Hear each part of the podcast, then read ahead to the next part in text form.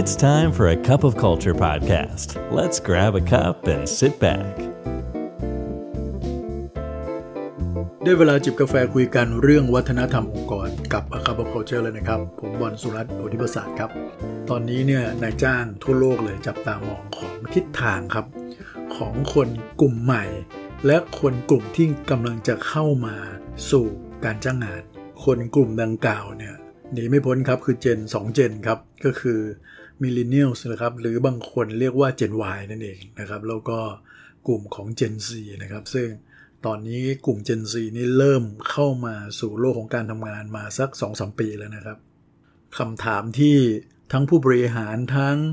ตัวออองค์กรที่จ้างงานเนี่ยหลาย ๆ ที่เนี่ยตั้งคำถามกันมากเลยครับว่าเราเวลาเราพูดถึง Gen Y Millennials เนี่ยแล้วก็ Gen Z เนี่ยสองกลุ่มนี้เนี่ยเขาเหมือนหรือแตกต่างกันยังไง แรก ๆ คนก็เหมารวมไปครับว่า 2 กลุ่มนี้น่าจะคล้ายๆ กัน เพราะว่าเติบโตมาในยุคที่เริ่มมีอินเทอร์เน็ตในโลกใบนี้ แต่จริง ๆ แล้วต้องบอกว่าอินเทอร์เน็ตของ Gen Y กับอินเทอร์เน็ตของ Gen Z เนี่ยมันต่างกันเยอะมากนะครับอินเทอร์เน็ตของ Gen Y นี่เป็นยุคของโมเด็มยุคของความจำกัดของฟังก์ชันที่อยู่บนอินเทอร์เน็ตนะครับเว็บไซต์ต่างๆ ก็เป็นเว็บไซต์พื้นฐาน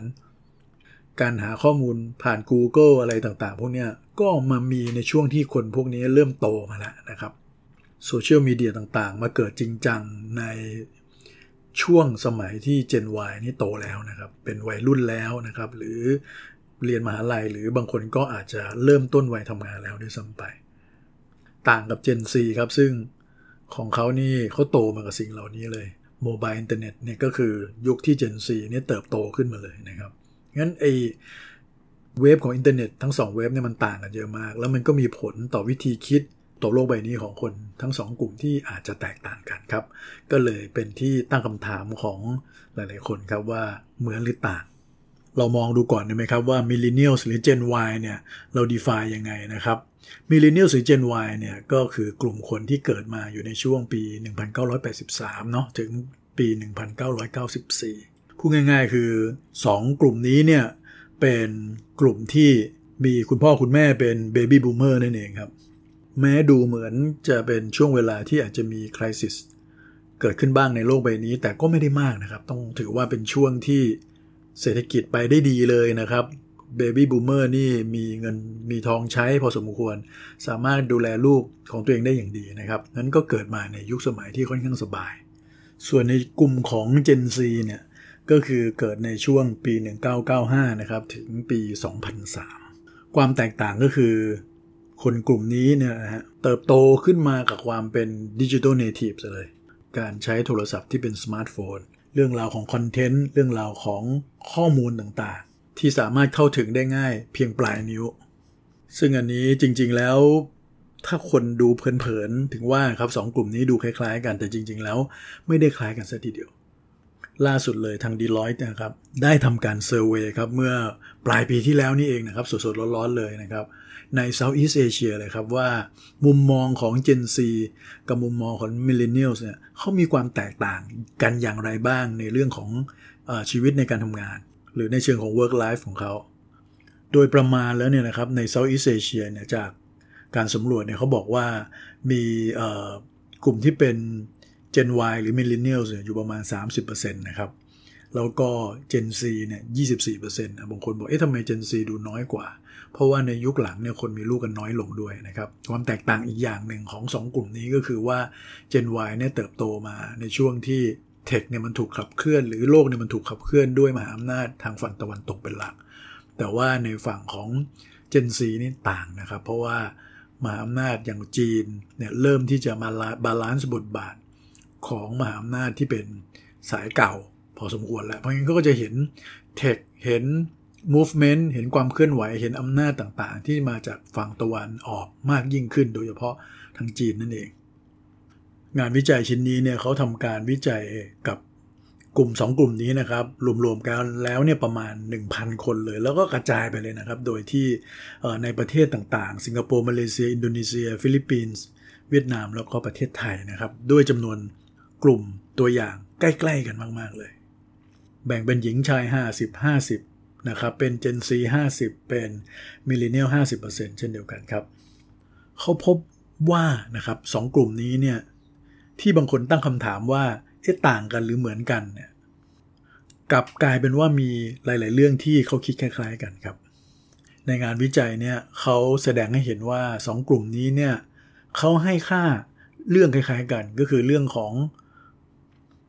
องค์กรที่ทำเพื่อสังคมหรือสร้าง society impact นั่นเอง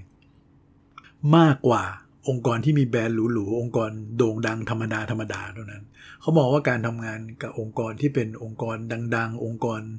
ที่ดูแล้วมีชื่อเสียงเนี่ยมันไม่ค่อยเท่เท่าไหร่นะครับ แต่เขาอาจจะยินดีที่จะทำงานกับ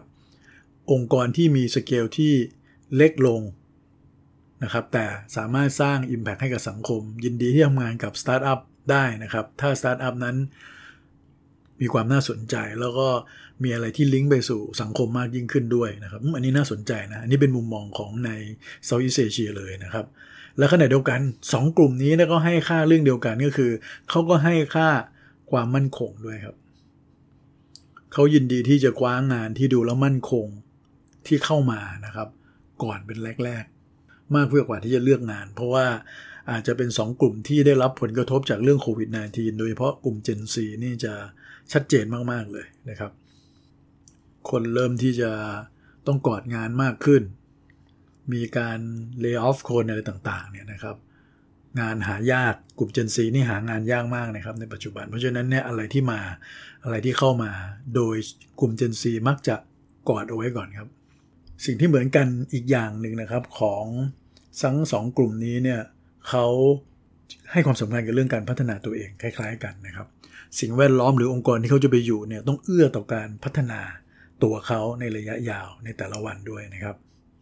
และที่สำคัญที่ 2 กลุ่มนี้ให้ค่าคล้ายๆ กันก็คือการที่เขามีอิสระ ในการที่จะตั้งเป้าหมายเอง และเอาตัวตนของเขาเอามาทำงานนะครับ มากกว่าที่จะต้องอยู่ในกรอบหรือว่าอยู่ใน การชี้นำมากๆของหัวหน้างงานอะไรต่างๆ พวกนี้นะครับ อันนี้แตกต่างครับ เขาอยากให้องค์กรเนี่ยออกแบบอะไรที่แตกต่างกัน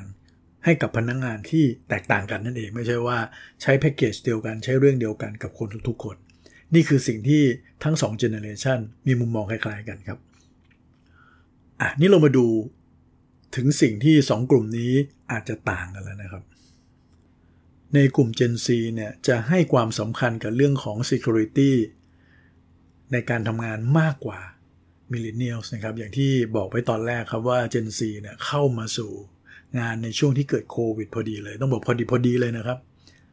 นั้นเขาก็จะสัมผัสถึงความไม่แน่นอนแล้วนะครับว่าเออมันเส้นทางอาชีพเขาจะเป็นยังไง แล้วก็ เขาจะพบว่างานมันหายากมากนะครับ เมื่อเปรียบกับ Gen Y หรือว่ามิลเลนเนียลซึ่งเข้ามาในการทำงานสักระยะหนึ่งละนอกจากนี้แล้วกลุ่ม Gen Z เนี่ยจะให้ค่าเกี่ยวกับเรื่องของความเท่าเทียมนะครับมาก ๆเลย ถ้าเขามารู้ทีหลังว่าเเงินที่เขาได้รับเนี่ยได้น้อยกว่าเพื่อนในกลุ่มเดียวกัน หรือได้รับรีวอร์ดหรือรางวัลอะไรต่างๆเนี่ยไม่คุ้มค่าหรือสอดคล้องกับแรงที่เขาลงไปเนี่ยเขายินดีที่จะลาออกเลยครับ แต่ในขณะเดียวกันพวก Gen Y เนี่ยนะครับเขาให้ค่าเกี่ยวเรื่องของ flexibility ครับ อยากเลือกงานหรือโปรเจกต์ที่ตัวเองสนใจด้วยตัวเอง อยากเลือกเวลาเข้างานออกจากงานนะครับ เรื่องของ Hybrid Workplace อะไรต่างๆเนี่ยเจนมิลเลนเนียลเนี่ยจะค่อนข้างจะให้ความสำคัญมากกว่า Gen Z นะครับ และขณะเดียวกัน Gen Z เนี่ยจะให้ความสำคัญกับ Work Life Balance ที่สูงกว่า เขาจะลาออกเลย ถ้าเขาจะรู้สึกว่างานมันเรื่องเริ่มกัดกินชีวิตเขาแล้วแล้วทำให้เขาไม่มีเวลาไปทำอะไรอย่างอื่นเลยโอ้อันนี้น่าสนใจนะครับ งานวิจัยบอกว่าทางฝั่ง Gen Y เป็นมากกว่า Gen Z ครับในเรื่องแบบนี้ สิ่งที่แตกต่างกันอีก ในฝั่งของ 2 กลุ่มนี้ก็คือ Gen Y เนี่ยจะให้ความสำคัญเกี่ยวเรื่องของทีมเวิร์กเรื่อง collaboration การทำงานร่วมกัน เพราะว่าคนกลุ่มนี้เนี่ยเขาเข้ามาสู่งานสักช่วงเวลาหนึ่งแล้ว นะครับแล้วเขาได้เห็นประโยชน์ของการทำงานร่วมกันกับเพื่อนๆนะครับเพราะฉะนั้นก็จะมองว่าการที่ได้ทำงานหรือได้เรียนรู้ไปกับเพื่อนร่วมงานเนี่ยเป็นประโยชน์กว่า แต่ในขณะที่ Gen Z เนี่ยมาเข้างานในช่วงเกิดโควิดเกิดโซเชียลดิสเทนซิ่งเกิดขึ้นนะครับ เพราะฉะนั้นเขาก็จะคุ้นชินกับเรื่องการที่ทำงานแบบตัวใครตัวมันซะเยอะทำงานจากที่บ้านนะครับ หรือโดยเฉพาะของ Gen Z ที่กำลังคาบเกี่ยวกับการทำงานกับการเรียนอยู่ตอนนี้เนี่ยนะครับเขาก็เรียนหนังสือจากทางบ้านด้วยนะฮะเป็นหลัก แล้วก็เข้างานก็อาจจะเป็นช่วงที่หลาย ๆ องค์กรก็ยังไม่ได้เข้างานแบบเต็มรูปแบบร้อยเปอร์เซ็นต์เพราะฉะนั้นเขาก็ยังไม่ค่อยเห็นประโยชน์ของการที่จะต้องอทำงานร่วมกันกับคนอื่น ซึ่งเป็นสิ่งที่องค์กรจะต้องเตรียมรับมือครับ เพราะยังไงก็แล้วแต่เนี่ยในเรื่องของ collaboration หรือการทำงานเป็นทีมเนี่ยมันก็ยังจำเป็นมากๆนั้นก็ต้องมีวิธีการใหม่ ๆ ในการที่จะโน้มน้าวให้ Gen Z เห็นความสำคัญกับการทำงานแบบทีม อาจจะเป็นการเซตพวก small team ก่อน หรือการตั้ง community ต่างๆ ในองค์กรขึ้นมานะครับ มีการเช็คอินกันบ่อยๆนะครับ ระหว่างหัวหน้ากับลูกน้อง อันนี้ก็น่าสนใจครับ เพราะว่า อืม มันก็เป็นไปได้นะครับ เพราะว่าในฝั่งของอิทธิพลจากโควิด ก็จะมีส่งผลกระทบต่อคนสองกลุ่มที่แตกต่างกัน และอีกเรื่องหนึ่งสุดท้ายที่คิดว่าน่าสนใจครับที่ทั้งสองกลุ่มก็ให้ค่าที่แตกต่างกันนะครับ เราจะเห็นว่าในช่วงหลังเนี่ยองค์กรจะให้ความสำคัญกับเรื่องการสร้าง innovation ในองค์กรนะครับ แล้วก็มองว่าคนรุ่นใหม่จะให้ค่าเรื่องของ innovation มากขึ้นนะครับ แต่นั่นเป็นเรื่องของ millennials ครับ กลุ่มคน millennials มีแนวโน้มที่จะ ตื่นเต้นแล้วก็กระตือรือร้นกับเรื่องของ innovation เรื่องอะไรใหม่ ๆ ในองค์กร การเอา tech มาใช้ การส่งเสริมให้พนักงานคิดค้นอินโนเวชันด้วยตัวเองอะไรต่างๆ แต่ Gen Z กับแตกต่างครับ Gen Z เนี่ยเขาเติบโตมากับ tech อยู่แล้วนะครับ แล้วเขาไม่ได้มองเรื่องการต้องเอา tech มาใช้ในงานหรือว่าการที่ต้อง innovate อะไรใหม่ ๆ ในแต่ละวันเนี่ยเป็นเรื่องแปลกอะไร เพราะว่ามันเป็นส่วนหนึ่งของการใช้ชีวิตของเขาอยู่แล้ว อะแล้วเขาสนใจอะไร สิ่งที่เขาสนใจกลับเป็นเรื่องของ sustainability ละกลับเป็นเรื่องของ global warming กับกลับเป็นเรื่องของ diversity equity and inclusion เพราะนี่คือกระแสหลักเลยครับในช่วงที่เขาเติบโตขึ้นมานะครับ แล้วคนในกลุ่ม Gen Z เนี่ยเขารับข้อมูลข่าวสารคล้ายๆ กันทั่วโลก แตกต่างจาก Gen Y ที่อาจจะเลือกรับข่าวสาร หรืออาจจะเข้าถึงข่าวสารที่แตกต่างกันนะครับ แต่ว่าเมสเซจที่ส่งไปกับคนทั้งโลกเนี่ยจะมีผลต่อคน Gen Z คล้ายๆ กัน เพราะชีวิตของเขาเนี่ยเขาออนไลน์อยู่อย่างน้อยวันหนึ่งหกเจ็ดชั่วโมงเป็นอย่างน้อย แยกไม่ออกระหว่างการออนไลน์กับชีวิตจริงของเขานะครับอืมก็ดูแล้วก็น่าสนใจว่าทั้งสองกลุ่มนี้เนี่ยก็มีส่วนที่เหมือนและก็แตกต่างกัน แล้วหลาย ๆ เรื่องก็อาจจะมองไม่เหมือนกันด้วยนะครับ และนี่คือรายงานจากการเซอร์เวยของ d e l o i t ใน Southeast Asia นะครับ ลองเอาไปปรับใช้ดูครับว่าเราจะเอาไปใช้ในเรื่องของการมองหาคนทั้งสองกลุ่มนี้นะครับ ซึ่งท่านเลี่ยงไม่ได้ครับ เพราะว่าในที่สุดแล้วไม่กี่ปีข้างหน้านี้แล้วนะครับ ทั้ง Gen Y กับ Gen Z เนี่ยจะกลายเป็นคนส่วนใหญ่ในองค์กรท่านแล้วนะครับ ถ้าท่านไม่เตรียมตัวนี่แย่เลยครับผม แล้วก็อาจจะหมายถึงการปรับวิธีการทำงาน ปรับกระบวนการทำงานต่างๆ ปรับวิธีการบริหารจัดการการโค้ชต่างๆ ให้เหมาะกับกลุ่ม 2 กลุ่มนี้ครับ ท่านเองอาจจะได้ลิ้มลองอะไรจาก Gen Y มาบ้างแล้วนะครับ แต่ Gen C กำลังมาแล้วครับ แล้วก็กำลังจะเพิ่มปริมาณมากขึ้นและมากขึ้นเรื่อยๆครับ เตรียมตัวให้ดีๆนะครับ วันนี้กาแฟหมดแก้วแล้วครับ อย่าลืมนะครับ ไม่ว่าจะตั้งใจหรือไม่ก็ตามเนี่ยว่าถ้าองค์กรจะเกิดขึ้นอยู่ดีครับทำไมเราไม่มาสร้าง